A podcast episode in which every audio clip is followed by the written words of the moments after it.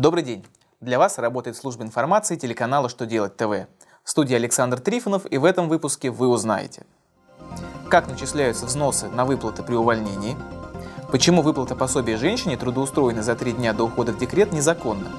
Какие новые штрафы предусмотрены за неполное раскрытие информации о кредитах в рекламе? Итак, о самом главном по порядку – Минтруд в своем письме напомнил плательщикам, как начисляются взносы на выплаты при увольнении. Суммы превышения трехкратного размера среднемесячного заработка облагаются страховыми взносами в общеустановленном порядке.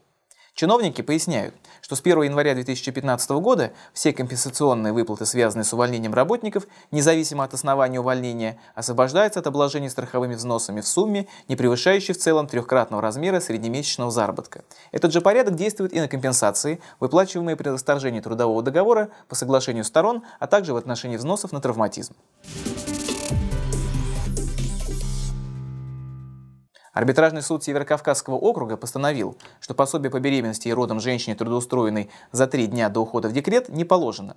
В этом вопросе суд согласился с ревизорами из Фонда социального страхования, которые отказали предпринимателю в возмещении расходов по данному пособию. По мнению суда, работодатель вправе брать на работу в рамках Трудового кодекса любого гражданина. Но вот производственной необходимости для принятия на работу на три дня беременной женщины у предпринимателя не было. Единственная цель, которую он преследовал, это выплата пособия за счет средств ФСС. Это незаконно. Следовательно, и возмещение расходов на выплату пособия за счет средств ФСС тоже безосновательно.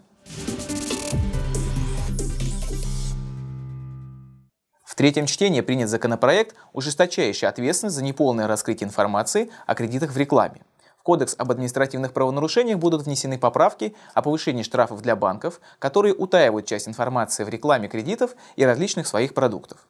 В соответствии с нововведениями должностных лиц планируется штрафовать на сумму от 20 до 50 тысяч рублей, а юридических лиц от 300 до 800 тысяч рублей. Напомним, что на данный момент граждан при исполнении наказывают максимум на 25 тысяч рублей, а компании самое большое на 500 тысяч рублей.